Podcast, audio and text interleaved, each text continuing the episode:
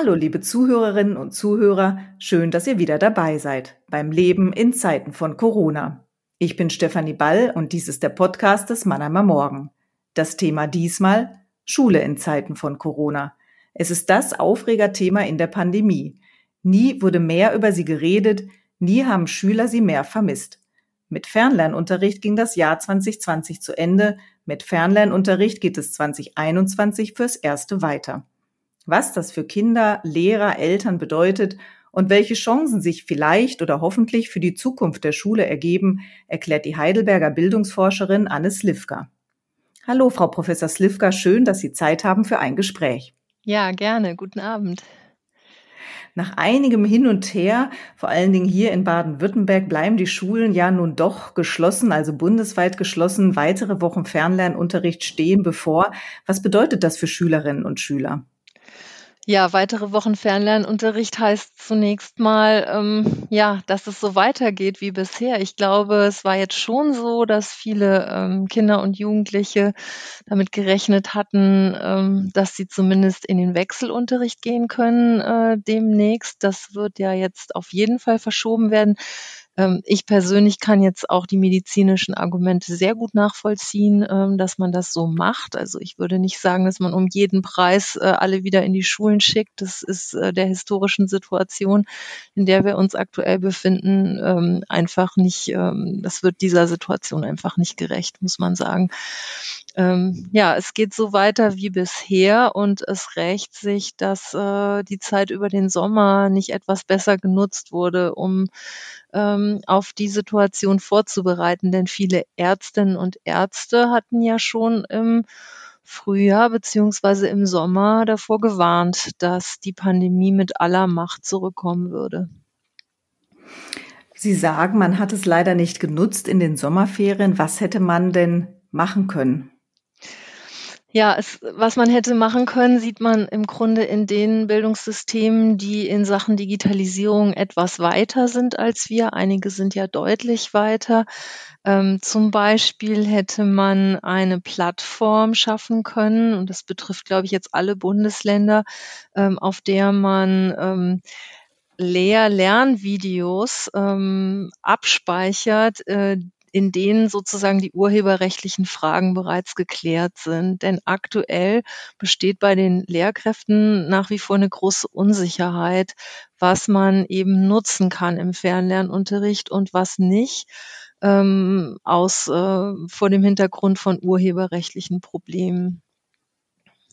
Das eine sind, ja, das sind inhaltliche Fragen. Auf der anderen Seite klagen ja auch die Schulen über die Hardware oder wenn sie denn dann Laptops, Computer haben und diese vielleicht auch an die Schülerinnen und Schüler ausleihen können, das ja vielleicht auch getan haben, dann hapert es vielleicht an einem stabilen, funktionierenden WLAN. Also im Prinzip Digitalisierung und Schule gehen da einfach nicht zusammen oder es reicht einfach nicht. Ja, es gibt auf verschiedenen Ebenen Probleme und ich glaube, das ist auch das Hauptproblem jetzt in der aktuellen Situation, ist die Verantwortungsdiffusion, die ähm, im Grunde der Organisation unseres Schulsystems geschuldet ist. Wir haben es ja mit drei verschiedenen Ebenen zu tun. Da ist zunächst mal die Ebene der Schulträger vor Ort, das sind die Kommunen. Und die Schulträger sind ja in Deutschland zuständig für die materielle, also die sachliche Ausstattung der Schulen. Da gibt es aber das Problem, dass wir reiche und arme Kommunen haben. Und die reichen Kommunen, die haben teilweise schon vor der Pandemie angefangen, die Schulen äh, digital auszustatten. Und die ärmeren Kommunen haben es eher nicht getan. Ähm, dann ist da die zweite Ebene, das ist sozusagen die Ebene der Bundesländer. Die sind ja in der Verantwortung für die Bildungsinhalte und sind ja auch die Arbeitgeber der Lehrkräfte. Das ist also diese Ebene der Bundesländer. Wir haben ja den Bildungsföderalismus in Deutschland und die Bildungshoheit liegt bei den Bundesländern. Ähm, die haben aber schon frühzeitig auch gesagt, sie können in großem Stile die Digitalisierung der Schulen nicht finanzieren. Deswegen wurde ja der Bund dann angerufen und damit kommt die dritte Ebene mit ins Spiel. Äh, und äh, da hat man ja dann schon vor der Pandemie nach langem Hin und Her, ich glaube, es zog sich über vier Jahre, diese Grundgesetzänderung herbeigeführt, die dem Bund erlaubt, ähm, Mittel an die Länder und indirekt dann auch an die, an die Kommunen weiterzugeben für die Finanzierung der Digitalisierung von Schulen. Und durch diese Verantwortungsdiffusion, also im Grunde diese ungeklärten Verantwortlichkeiten, ähm, ist es äh, zu dieser langen Verzögerung gekommen, so dass man sagen kann, unser Bildungssystem war auf die Pandemiesituation in dieser Hinsicht überhaupt nicht vorbereitet. Aber wie kann das sein? Digitalisierung ist ja kein neues Thema. Auch das Thema WLAN äh, ist letztendlich kein neues Thema, zumindest nicht in den Unternehmen. Auch da gibt es Systemadministratoren, selbstverständlicherweise, die natürlich das Ganze dann auch betreuen. Auch die gibt es bei den äh, Schulen nicht oder bislang zumindest nicht. Also das Thema Digitalisierung und Schule hat man offensichtlich nie zusammengedacht. Ich äh, beschreibe das so, dass, dass die Verzahnung der Arbeitsprozesse, der Planungsprozesse zwischen den Ebenen nicht funktioniert hat. Im Englischen nennt man das Alignment. Ähm, das ist der Begriff für das Ineinandergreifen von Teilsystemen, ähm, also Verzahnung würde man im Deutschen sagen. Und das hat über Jahre nicht besonders gut funktioniert. Also, dass wir zum Beispiel keine IT-Administratoren an den Schulen haben, hat damit zu tun, dass überhaupt nicht klar war, wer muss die überhaupt finanzieren, ja. Ähm, zum Beispiel, wir haben ja auch jahrelang ein ähnliches Problem bei der Schulsozialarbeit gehabt, ja. Es war nicht klar, wer muss eigentlich äh, Schulsozialarbeiter finanzieren. Denn die Kommunen haben dann gesagt, es ist eigentlich nicht unsere Baustelle, Personal zu finanzieren. Wir finanzieren ja schon die Gebäude und die Ausstattung der Gebäude.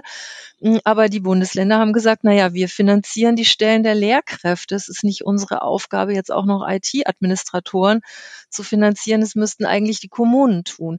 Und so wurde, glaube ich, der schwarze Peter hin und her geschoben über die Jahre. Und das ist jetzt eben das Ergebnis, das wir davon sehen. Insofern müsste man dringend ähm, dieses Kuddelmuddel, so hat es letztens auch die Vorsitzende des Philologenverbandes ähm, genannt, also dieses Kuddelmuddel zwischen den Ebenen aufräumen, um zu klären, wer ist eigentlich für was verantwortlich und wo kommen die Mittel her. Welche Rolle spielen in dem Ganzen denn die Lehrer? Es war ja schon nach dem ersten Shutdown und den Schulschließung zu hören, ähm, dass äh, die einen Lehrer machten das nach Meinung der Eltern sehr gut, andere wieder waren gar nicht anzutreffen, schienen untergetaucht zu sein. Äh, auch ähnliches ist jetzt wieder zu hören. Der eine nutzt ähm, virtuelle Konferenzen sehr häufig, trifft sich da äh, in den Räumen, die die Schulen zur Verfügung stellen, virtuell mit seinen Schülern. Anderer schreckt davor zurück, weil er vielleicht nicht technikaffin ist.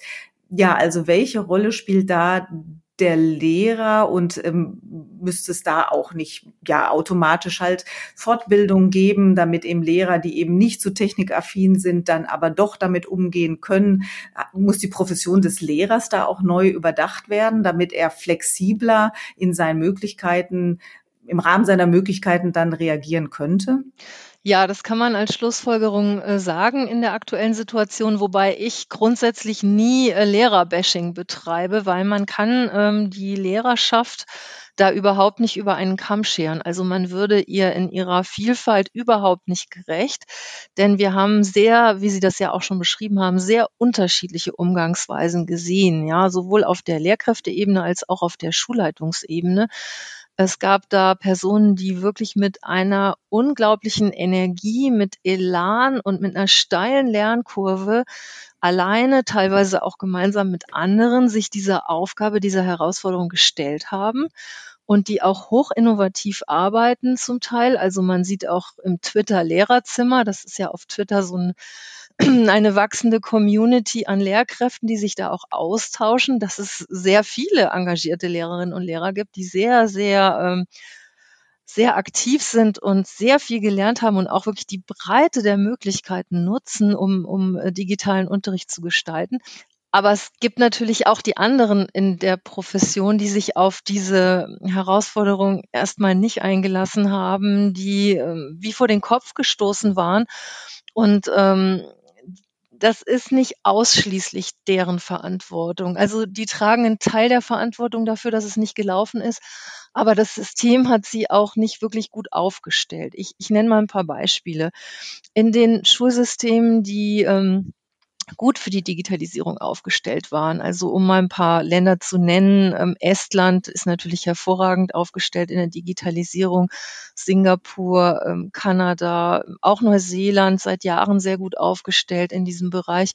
Ähm, da hat das System den Lehrkräften sehr viel Unterstützung auch geboten, und zwar in Form von äh, Fortbildungen, aber zum Beispiel auch in der Ausstattung. Also es gibt äh, viele Schulsysteme auf der Welt, in denen das selbstverständlich ist, dass zum Lehrerarbeitsplatz ein, ein Laptop gehört, das dann auch vom Arbeitgeber sozusagen der Lehrkraft für die Arbeitszeit zur Verfügung gestellt wird. Und das ist ja hier so gewesen, dass die aller, allermeisten Lehrkräfte ihre privaten Geräte nutzen mussten und teilweise immer noch nutzen, äh, weil es sich ja sehr verzögert, äh, diese Auslieferung der staatlich angeschafften Geräte für die Lehrkräfte. Ähm, so dass man sagen muss, ähm, das System hat ihnen in der Tat sehr, sehr wenig Unterstützung geboten für den Prozess. Und da, wo es gut läuft, und ich denke, es gibt etliche Schulen, an denen es aktuell gut läuft und auch Lehrerinnen und Lehrer, bei denen es sehr gut läuft, die sehr engagiert sind, da haben wir es überwiegend tatsächlich der, ähm, der Eigeninitiative dieser Personen zu tun, äh, zu verdanken, dass es, dass es gut läuft. Ähm, ja, ich glaube, das kann man sagen. Und eine andere, eine andere Herausforderung ist die mangelnde Zusammenarbeit der Lehrkräfte in unserem System. Also wir sehen immer noch ein ganz, ganz hohes Maß an ähm, Atomisierung oder isoliertem Arbeiten. Also im Grunde immer noch so dieses Bild ähm, von der Lehrkraft, die nachmittags nach Hause geht und dann am Abend sich sozusagen, vielleicht wenn die Kinder im Bett sind, nochmal hinsetzt und dann so unter dem Schein ihrer Lampe äh, alleine für sich dann nochmal Unterricht vorbereitet oder Klassenarbeiten korrigiert. Und ähm, das gibt es immer noch in unserem Schulsystem. Das gilt aber als überholt. Ähm, wir sehen natürlich auch schon das Neue, also das Alte und das Neue koexistieren in unserem System. Und das Neue, das sind Lehrkräfte, die sich im Team organisieren, die sich ähm, sehr gut absprechen, die auch die Synergien nutzen, die in diesem Beruf stecken, weil es muss ja nicht jeder jedes Thema alleine vorbereiten. Also Sie haben ja an den meisten Schulen mehrere Lehrkräfte, die, ähm, sagen wir mal, Mathematik in Klasse 8 oder so unterrichten ähm, oder sie haben auch äh, mehrere Schulen vor Ort, an denen Mathematik in Klasse 8 unterrichtet wird, ja, zum Beispiel. Und da kann man natürlich super zusammenarbeiten. Ähm, und spart sich dann einiges an Arbeit, wenn man die Synergien nutzt und eben im Team arbeitet. Ja, um nur mal ein Beispiel zu nennen. Und das ist was, was wir international als Megatrend sehen, dass sich der Beruf der Lehrkraft hin zu einem Teamberuf entwickelt. Also weg von diesem Einzelkämpfertum hin zu dem, was wir äh, kooperative Professionalität nennen. Teamberuf, sagen Sie. Ähm, Sie, brach, Sie haben aber auch das Thema ähm, äh, Fortbildung angesprochen. Das ist ja auch, soweit ich das jetzt weiß, nirgendwo in keinem Bundesland verpflichtend. Es gibt eine Fortbildung, die können gemacht werden, werden ja auch durchaus rege genutzt von Lehrkräften, sind aber nicht verpflichtend. Und gerade das Thema Digitalisierung, Umgang mit Technik lernt man ja auch nicht einfach so unbedingt von selbst. Da gibt es ja auch jede Menge Fortbildung. Was heißt das denn für die Zukunft? Ja, wir wissen ziemlich genau, welche Art von Fortbildung funktionieren und welche nicht funktionieren. Was nicht funktioniert, ist das, was wir viele Jahre lang gemacht haben, nämlich dass eine einzelne Lehrperson die Schule verlässt, irgendwo hinfährt, dort an einer Fortbildung teilnimmt und dann mit diesem Wissen alleine an die Schule zurückkehrt. Das ist etwas, was nicht funktioniert oder nicht gut funktioniert. Was gut funktioniert, sind fortlaufende Fortbildungen, die an der Schule selbst stattfinden. Und zwar am besten so, dass es jede Woche eine Teamarbeitszeit gibt, eine verbindliche Kooperationszeit, in der die Lehrkräfte zusammenarbeiten. Ähm, und das ist Bestandteil der Lehrerarbeitszeit, des Lehrerarbeitszeitmodells. Das ist das Modell, das am besten funktioniert. Dazu gibt es viele empirische Studien international und das ist aber ein Modell, das wir noch nicht strukturell wirklich umgesetzt haben. Natürlich gibt es Schulen, an denen das auch wieder super läuft. Also wir haben auch hier in der Region etliche Schulen, da klappt das. Die haben einmal die Woche ihre Teamarbeitszeit und da arbeiten alle Lehrkräfte zusammen. Das geht ja auch digital. Ja, also man kann ja digital wunderbar zusammenarbeiten, machen wir ja auch alle mittlerweile. Ähm, aber es ist eben verbindlich, ja. Es ist nicht beliebig. Es ist nicht so, äh, ja, dass zwei oder drei, die zufällig miteinander befreundet sind im Kollegium, dass die dann mal zusammenarbeiten, sondern es ist eine professionelle Art der Zusammenarbeit. Das heißt, es ist ein verbindlicher Teil der Professionalität von Lehrkräften, dass man zusammenarbeitet in der Profession. Und da stecken erhebliche Synergieeffekte drin und auch erhebliche Entlastungseffekte für diesen Beruf.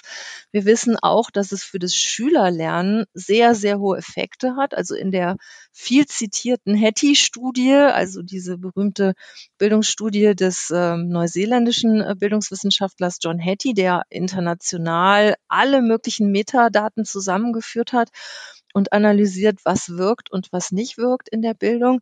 Da sieht man, dass die höchste Effektstärke in Bezug auf die Lehrerprofessionalität ist die äh, sogenannte Collective Efficacy, also die kollektive Wirksamkeit von Lehrkräften. Die hat eine enorm hohe Effektstärke. Das heißt, wenn Lehrkräfte wirklich gut zusammenarbeiten, dann wirkt sich das positiv auf das Lernen der Schülerinnen und Schüler aus.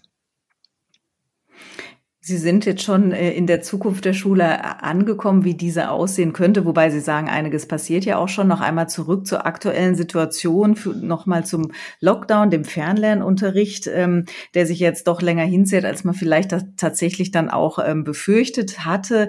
Was bedeutet das denn für den Lehrplan? Der ist ja da und ähm, sicherlich muss ja auch jetzt im Fernlernunterricht neuer Stoff gelernt werden, was vielleicht damals so kurz vor den Sommerferien dann auch nicht so dringlich war.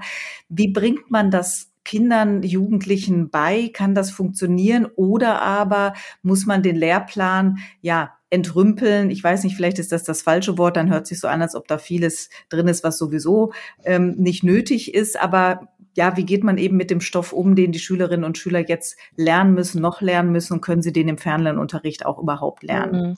Also auch dazu ist es ganz schwer, pauschale Aussagen zu machen, denn natürlich ist auch die Schülerschaft überhaupt nicht homogen. Wir haben es ja mit sehr, sehr unterschiedlichen Schülerinnen und Schülern zu tun, mit unterschiedlichem Maß an Vorwissen, mit unterschiedlichen Graden an Motivation, mit unterschiedlichen Fähigkeiten zur Selbstregulation.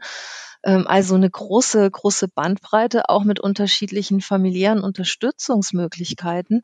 Und deswegen kann man da keine pauschale Antwort geben. Was man sagen kann, ist, glaube ich, und da müssen wir natürlich sehr viel mehr Forschung zu machen, ist, dass es durchaus auch Schülerinnen und Schüler gibt, denen der Fernunterricht sehr liegt. Ja, ähm, es, wir wissen sogar mittlerweile aus den USA aus Studien, dass es Schülerinnen und Schüler gibt und es hat jetzt eine, die Sprecherin der Berliner Schüler bestätigt, denen der Fernlernunterricht besser gefällt als äh, sozusagen die Anwesenheit in der Schule. Das ist nur ein kleiner Anteil der Schülerinnen und Schüler.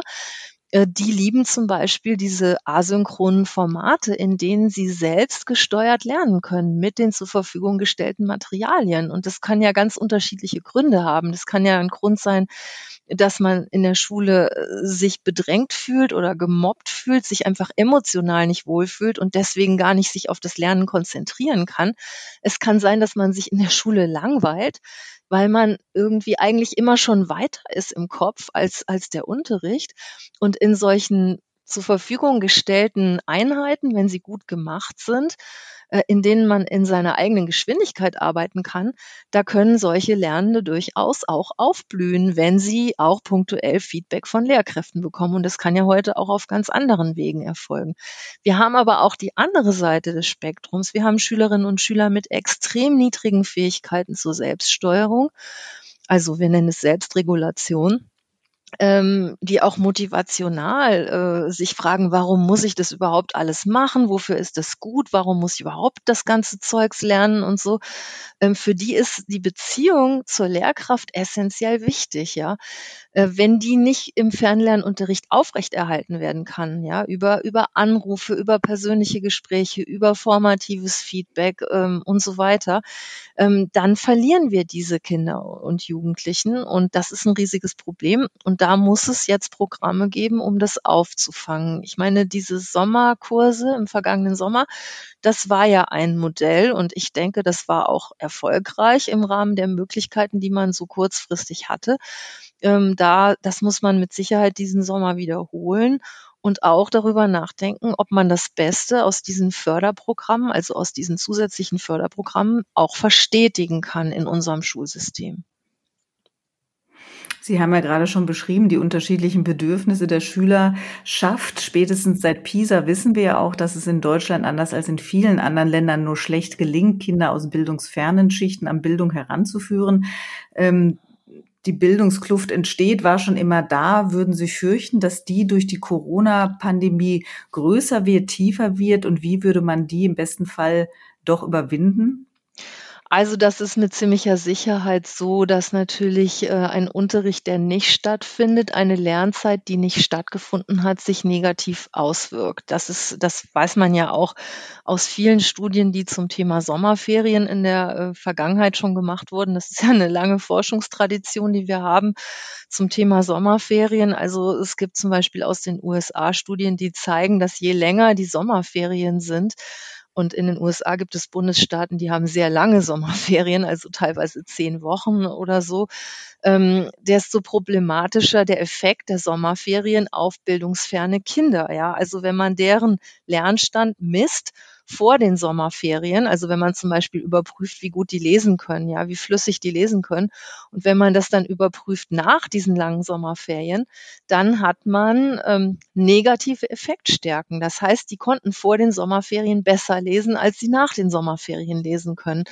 Ähm, und das zeigt ganz deutlich natürlich, dass alles, was jetzt an ähm, Lernprozessen aktuell nicht stattfindet, aus welchen Gründen auch immer, wirft diese Kinder zurück. Ähm, das ist ganz sicher so, ja. Und es ist sowieso an der Zeit, über äh, ganz neue Formen nachzudenken, wie wir regelmäßig diagnostizieren, wo stehen einzelne Lernende, vor allem in den Grundkompetenzen. Also damit meine ich die sprachlichen Kompetenzen und auch die mathematischen Kompetenzen.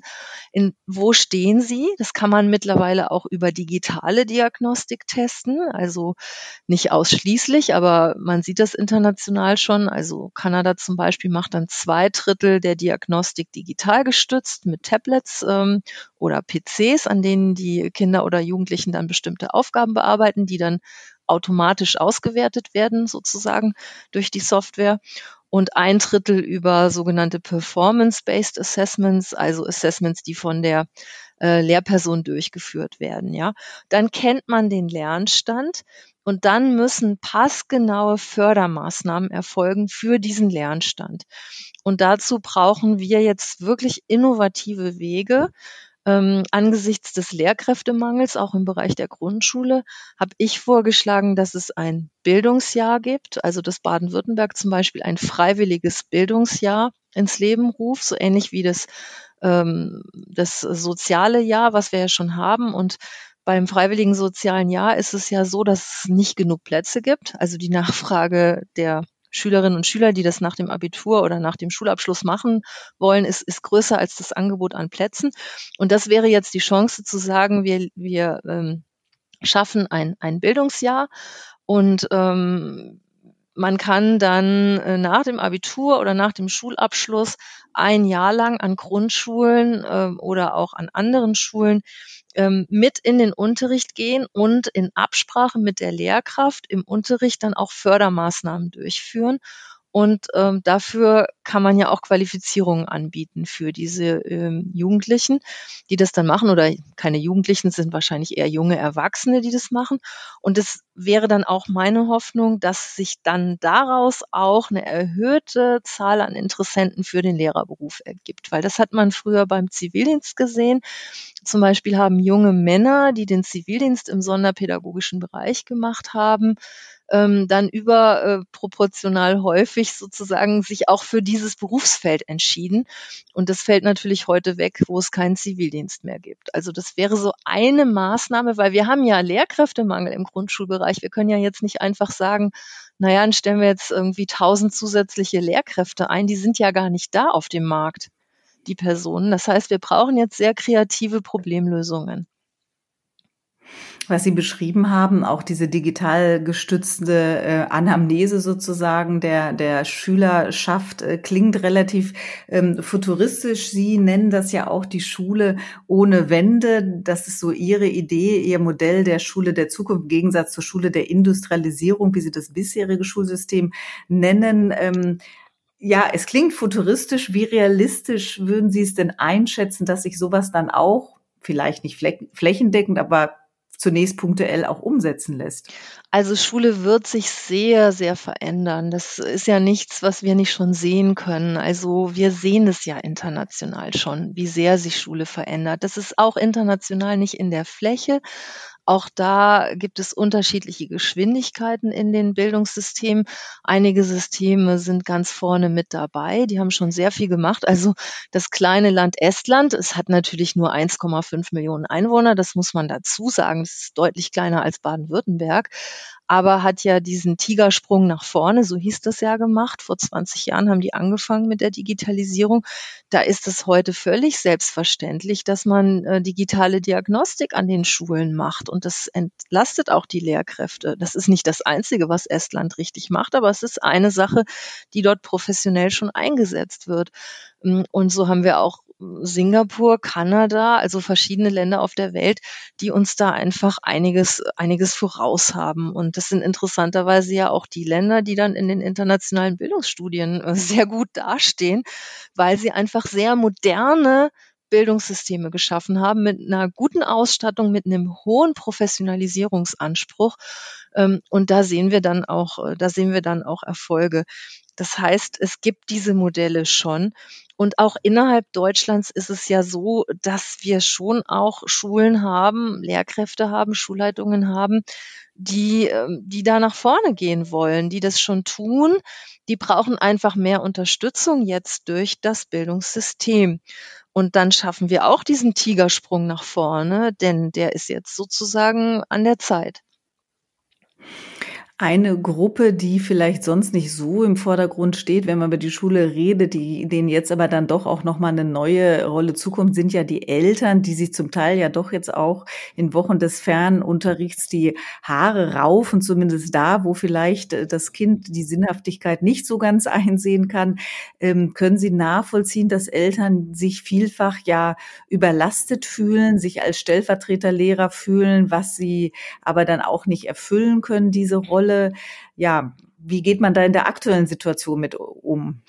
Ja, das ist eine sehr äh, herausfordernde Frage. Wir wissen aus der Forschung schon seit längerer Zeit aus, aus verschiedenen Studien, dass das beste Modell die Partnerschaft ist zwischen Eltern und Schule. Das ist das wirksamste Modell für das Lernen der Kinder und Jugendlichen. Es gibt ja auch die Gegenmodelle zur Partnerschaft. Also es gibt sozusagen das antagonistische Modell, wo sozusagen Eltern und Schule sich gegenseitig den schwarzen Peter zuschieben, wenn es nicht läuft in der Schule. Das heißt, Eltern sagen, na ja, das sind einfach, die Lehrer sind einfach nicht gut oder Lehrer sind faul. Sowas wird ja auch manchmal gesagt, leider ähm, ja, ähm, da wird und, und umgekehrt sagen äh, in dem Modell auch Lehrkräfte, naja, wenn die Eltern sich nicht anstrengen, wenn die ihre Kinder nicht fördern, wenn die noch nicht mal sicherstellen, dass der Medienkonsum eingeschränkt wird oder dass sie genug schlafen nachts, dann kann da ja auch nichts draus werden. Das ist so dieses wechselseitige Blaming-Modell und wir wissen, dass das überhaupt nicht funktioniert und auch keine Früchte trägt. Dann gibt es das Modell der Koexistenz, da lebt man so nebeneinander her, es gibt wenig Kommunikation, ja, es gibt auch keine großen Probleme oder Missverständnisse, wenn das Kind dann sozusagen in den Brunnen fällt. Also wenn was schief geht, dann ruft man sich mal an oder dann wird man zum Elternsprechtag einbestellt. Ähm, ja, aber ansonsten hat man wenig miteinander zu tun. Das funktioniert auch nicht gut. Wir wissen, dass was am besten funktioniert, ist das partnerschaftliche Modell.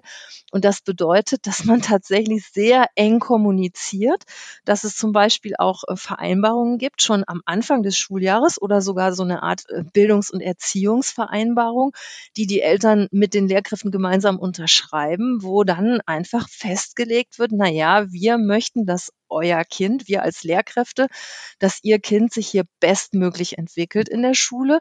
Dazu sind aus unserer Sicht die folgenden Bedingungen erforderlich, also zum Beispiel ausreichend Schlaf, äh, eine Einschränkung des Medienkonsums, also Dinge, die Eltern kontrollieren können. Was da nicht drin stehen darf, ist, dass man stundenlang mit seinem Kind lernt, weil das können die meisten Eltern nicht. Die haben die Zeit nicht, die haben möglicherweise die gesundheitlichen Ressourcen dazu nicht, äh, die haben die, die haben die Kompetenzen nicht. Ich meine, dafür haben ja Lehrkräfte jahrelang studiert und sich ausgebildet. Ähm, Umgekehrt äh, können natürlich äh, auch Eltern von der Schule Dinge erwarten und auch die können in so einer Vereinbarung mit drinstehen, ja, also eine gewisse Unterstützung oder ein Wohlwollen, ein professionelles Wohlwollen den Kindern gegenüber. Ähm, und äh, dann auch kurzfristig immer, wenn es äh, sozusagen Herausforderungen gibt, immer eine schnelle, eine schnelle Kontaktaufnahme. Warum warten, warum warten, bis, bis das Halbjahr vorbei ist und, und man zum Elternsprechtag geht? Das ist ein völlig anachronistisches Modell. Wir sehen ja jetzt, dass es über die digitalen Medien ganz einfach ist, auch schnell mal zehn Minuten miteinander zu sprechen. Da muss man ja nicht mehr zum Elternsprechtag gehen und auf diesem Stühlchen sitzen und warten, bis man da seinen zehn Minuten Slot hat, sondern das kann man doch heute ganz anders organisieren. Was würden Sie den Eltern in der jetzigen Situation raten, die ja auch wo, womöglich im Homeoffice da mittendrin sitzen? Ähm, wie sollen die damit umgehen, dass vielleicht die Kinder ja sich überfordert fühlen, dann nicht mit zurechtkommen, aber gleichzeitig natürlich auch die Kompetenz und auch die Zeit fehlt, sich dann auch als Ersatzlehrer dahin zu setzen? Also ja, im Grunde, im Grunde ist es natürlich eine völlige Überforderungssituation und, und da gibt's jetzt die unterschiedlichsten Beispiele. Ich bekomme das ja auch von Kolleginnen und Kollegen mit, was also die kleinere Kinder haben. Meine Kinder sind zum Glück schon etwas größer, da ist es auch nicht einfach, aber die Probleme sind nochmal ganz anders bei kleinen Kindern. Es ist eine massive Überforderungssituation. Ganz, ganz viele Eltern sind aktuell am Limit und es gibt so mehrere Szenarien. Entweder die Lehrkräfte erwarten, dass die Eltern zu Hause quasi so eine Art Unterrichtssituation gewährleisten und dann auch äh, auf Termine achten. So um 10.30 Uhr beginnt jetzt wieder die Videokonferenz oder so, ja ähm, äh, und dann teilweise sogar Experimente mit den Kindern zu Hause durchführen. Hat mir jetzt eine Kollegin erzählt, die musste dann zum Supermarkt, um Sachen einzukaufen, um irgendwelche naturwissenschaftlichen Experimente mit ihrem Siebenjährigen zu Hause durchzuführen, weil das von der Schule erwartet wurde. Ähm, und bei anderen, die hören irgendwie ganz wenig von der Schule und müssen irgendwie sehen, wie sie, wie sie diese Zeit auch strukturieren. Ähm, es ist eine massive Überforderungssituation für Eltern und es ist kein normaler Zustand. Insofern würde ich sagen, ähm, man sollte auch versuchen, jetzt nicht auf Teufel komm raus, ähm, Bildungs- und Lernziele zu erreichen. Ja, also das sage ich jetzt so leicht daher. Es ist eine schwierige Situation, aber die Eltern stehen so unter Druck, dass ich denke, dass die Beziehungsqualität ähm, mittlerweile äh, vielleicht das bessere Investment ist. Also, dass man in eine gute Beziehung zu seinem Kind investiert, vielleicht mal ein Brettspiel spielt, ähm, einen Spaziergang an der frischen Luft macht. Denn wenn sie die Beziehung äh, haben zu ihren Kindern, dann können sie auch, sobald Schule wieder losgeht, ähm, die Kinder da unterstützen, wo sie stehen und wo sie dann auch die professionelle Unterstützung durch die Schule bekommen. Also wir können das im Grunde von Eltern jetzt nicht erwarten, dass sie das auffangen. Könnten auf der anderen Seite dann auch eben die Signale von der Schule oder von den Kultusministerien kommen, dass man sagt, man lässt jetzt fünf gerade sein und ähm, äh, ähm, ersetzt den Lehrplan tatsächlich durch anderes oder wartet einfach mal ab, inwieweit man das doch noch äh, um Ostern herum nach Ostern aufholen kann, dass man jetzt nicht so den Druck da setzt, wir müssen jetzt einfach fortkommen im Stoff und ja, was gäbe es denn da für Alternativen ja, zu dem Lehrplan? Also ganz wichtig ist, glaube ich, dass wir nicht in diesen alten Notenlogiken jetzt denken. Also das fände ich ganz fatal, zumal die Forschungslage schon länger so ist. Da haben wir ja auch zu publiziert, ähm, also eine Kollegin und ich zusammen, ähm, dass wir wissen, dass formatives Feedback viel besser funktioniert als summatives Feedback. Also ich erkläre es kurz, weil das ja Fachbegriffe sind. Summatives Feedback, das sind die Noten, die, die stehen sozusagen als Summe von Einzelleistungen am Ende einer gewissen Lernzeit. Ja, also aus der mündlichen Note plus zwei Klassenarbeiten errechnet sich dann die die Zeugnisnote. Ja, das ist dann eine summative Note, das ist eine Ziffernnote in vielen Fällen und da steht dann irgendwie drei oder so auf dem Zeugnis. Aber was heißt das denn? Was, was bedeutet das denn? Das wissen weder die Schülerinnen und Schüler genau, was das heißt, noch wissen das die Eltern. Die verstehen überhaupt nicht, was das bedeutet. Was kann das Kind denn jetzt wirklich? Ja, was braucht das Kind jetzt? Und jetzt wäre eigentlich der Punkt, an dem man sagen muss, wir gehen von dem Primat des Summativen zum Primat des Formativen über. Das heißt, was wir jetzt brauchen, ist ein formatives Feedback. Also wirklich eher diese Aussagen, das und das kann das Kind schon und das und das kann das Kind noch nicht. Und ich betone das noch, ja, das habe ich so in Kanada gelernt. Die sagen immer not yet. Also die würden nie sagen, das Kind ist ein Hauptschüler oder Hauptschule haben wir ja nicht mehr, aber das Kind ist ein Werkrealschüler, weil es kann es nicht, sondern die würden sagen, das Kind kann es noch nicht. Ja, es kann es lernen mit der entsprechenden Unterstützung. Und ähm, das muss jetzt passieren, dass die Art von Feedback, die die Schülerinnen und Schüler im nächsten halben Jahr bekommen, ähm, in erster Linie nicht darin bestehen, dass sie einfach wieder, wieder Noten bekommen, sondern die brauchen jetzt ein differenzierteres Feedback dazu, wo sie stehen, dass sie auch motiviert weiter zu lernen in diesem wirklich schwierigen Prozess. Ja, weil viele müssen ja auch erstmal wieder reinkommen in, in, in dieses Lernen, ja. Es gab ja auch schon Vorschläge, dass man so ein Schuljahr einfach komplett sein lässt und es ein Pandemiejahr wird und man wiederholt ist, dass man Ferien verkürzt.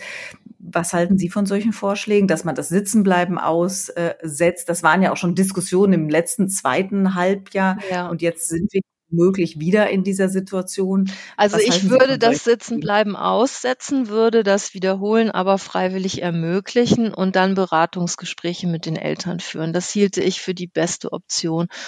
Ähm, also ich würde nie pauschal, glaube ich, jetzt sagen, man muss das Schuljahr wiederholen, weil wie ich auch eben gesagt habe, es gibt auch Schülerinnen und Schüler, für die das überhaupt nicht passt, das Schuljahr zu wiederholen. Also für die wäre das jetzt eine Tortur, dieses Schuljahr zu wiederholen. Deswegen würde ich das nie pauschal wiederholen.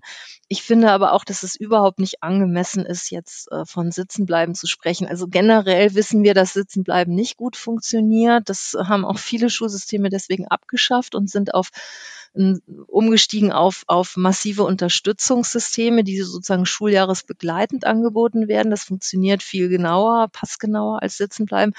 Ich fände das das falsche Signal in diesem Jahr, das Sitzenbleiben beizubehalten. Ich würde es ähm, aussetzen auf jeden Fall und würde es ersetzen durch die Möglichkeit, das Schuljahr freiwillig zu wiederholen und äh, das auch in, in großem Stile sozusagen anzubieten und mit Beratungsgesprächen für die Eltern und auch für die Schülerinnen und Schüler verknüpfen und deutlich machen, dass daran überhaupt kein Stigma hängt, sondern dass das einfach die Möglichkeit ist, mit mehr Freude und etwas entspannter dann wieder ins nächste Schuljahr zu starten. Eines hat ja sicherlich die Pandemie und auch die langen Zeiten jetzt der Schulschließung gezeigt. Man braucht Schule auch als Ort. Sie haben gesagt, es gibt auch Kinder, Jugendliche, die durchaus dem Fernlernunterricht etwas abgewinnen können. Es gibt aber auch viele Kinder und Jugendliche, die tatsächlich, man mag es kaum glauben, die Schule vermissen. Welche Bedeutung hat Schule denn als sozialer Ort, wo ich ähm, ja Freunde treffe, mich mit Freunden auch auseinandersetze, mit anderen Erwachsenen als meinen Eltern auseinandersetze, vielleicht auch wegkomme ein Stück weit aus meiner Situation zu Hause. Also welche Bedeutung hat Schule, die wir jetzt vielleicht erkennen oder neu erkennen? Also das äh, ist im Jugendalter der Hauptpull-Faktor, nennen wir das. Also der Pull-Faktor sozusagen, das, was die Jugendlichen in die Schule zieht, ist die soziale Situation mit den Mitschülern. Das wissen wir ganz genau. Das ist das Wichtigste. Das ist die Hauptmotivation, warum Jugendliche überhaupt in die Schule gehen, weil sie dort andere Jugendliche treffen. Und das ist sehr spannend, weil Jugendliche wollen eigentlich in den meisten Fällen unter Jugendlichen sein und sie lernen ganz viel auch voneinander. Ähm, das ist natürlich sehr schwierig aktuell. Bei Kindern ist es ein bisschen anders. Kinder, die eine gute Beziehung zu ihren Eltern haben und die vielleicht ein, zwei gute Freundinnen und Freunde oder einen guten Draht zu ihren Geschwistern in der Familie haben, für die ist die soziale Situation weniger wichtig. Ähm, aber wir haben ja sehr, sehr viele Kinder, bei denen das nicht der Fall ist, ja. Also die, wo die Eltern nicht zu Hause sind, ähm, äh, die keine Geschwister haben, die vielleicht keine Freunde haben, weil sie vielleicht auch noch nicht so lange an einem bestimmten Ort leben. Ähm, ja, oder, oder Kinder, die Gewalt erleben zu Hause in den Familien oder die, die ignoriert werden oder so. Für die ist natürlich die Schule ein sozialer Ort und ähm, auch ein Ort, an dem sie emotional aufgefangen werden und auch Struktur erleben. Und natürlich ist Struktur ein ganz, ganz zentrales Sozialisationsinstrument, äh, sage ich jetzt mal. Also ich habe mal vor Jahren mit, mich mit zwei Schulleitern äh, unterhalten von einer Schule für Erziehungshilfe aus Münster. Und die sagten, das größte Problem, das sie haben, ist, dass bei ihnen die Kinder landen, die zu Hause überhaupt keine Struktur haben, weil die Eltern schon morgens gar nicht aus dem Bett kommen. Und ähm, ja, für diese Kinder ist der Ort Schule als physischer Ort extrem wichtig. Fürchten Sie denn da, dass das Auswirkungen haben wird? Also wenn Sie solche Beispiele beschreiben, ähm, also Schulen auch im sozialen äh, Brennpunkten, ähm, die da diese Kinder halt auffangen und denen eine Struktur geben, die jetzt eben verloren geht. Es gibt ja auch schon Kliniken, die melden, äh, dass es äh, steigende Nachfragezahlen gibt von Eltern, deren Kinder ähm, sich doch dann doch, ja, ob sie schon spielsüchtig sind, aber nahe davor befinden. Also würden Sie da auch Kollateralschäden der Pandemie befürchten? Fürchten für solche Kinder? Auf jeden Fall, ja. Das sieht man jetzt schon, glaube ich. Und das äh, werden auch äh, Folgen sein, die wir in den nächsten Jahren sehen. Ähm, das ist vielleicht jetzt auch der Punkt, an dem man das Thema Wellbeing äh, auf die Agenda setzt. Das ist ja in Deutschland ähm, kein großes Thema bisher gewesen im Schulsystem. Ähm, international sehen wir das. Es gibt so ein paar Länder, die da sehr, sehr weit fortgeschritten sind. Neuseeland ist absolut vorbildlich, also international führend in diesem Bereich. Ähm, Wellbeing, also auch Wohlbefinden, ähm, die erheben auch zum Beispiel Daten dazu, die befragen Schülerinnen und Schüler regelmäßig zu der Frage, wie es ihnen geht ähm, in der Schule oder in der Pandemiesituation. Auch Australien und Kanada machen das. Die benutzen ähnliche Instrumente. Die drei Systeme haben auch sehr viel voneinander gelernt, muss man sagen. Ähm, auch Finnland macht das. Die nordischen Länder machen das sehr gut. Ähm, die Dänen, die Schweden, die Finnen, Island. Ähm, also auch da muss einiges passieren, dass wir, ähm, wir haben nämlich, viel, wir wissen viel zu wenig darüber, wie es den Schülerinnen und Schülern geht. Wir wussten vor der Pandemiesituation zu wenig. Jetzt wissen wir ein bisschen mehr, weil einige Kollegen von mir natürlich Daten dazu erhoben haben. Und die deuten darauf hin, dass, äh, dass wir da auf jeden Fall ganz andere Angebote werden machen müssen. Nicht nur durch Lehrkräfte, auch durch Schulsozialarbeit, Schulpsychologie. Ähm, ja, und dieses ganze Thema Wohlbefinden, Wellbeing, ähm, ja, mentale Gesundheit ähm, als Thema wirklich aufgreifen müssen. Frau Professor Slivka, vielen Dank für das Gespräch. Liebe Zuhörerinnen und Zuhörer, vielen Dank fürs Zuhören und bis zum nächsten Mal beim Leben in Zeiten von Corona. Gebt mir euer Feedback unter podcast.mamu.de. Folgt dem Manama Morgen auf Instagram und Facebook und natürlich abonniert den Podcast, denn das Leben in Zeiten von Corona geht erst einmal weiter.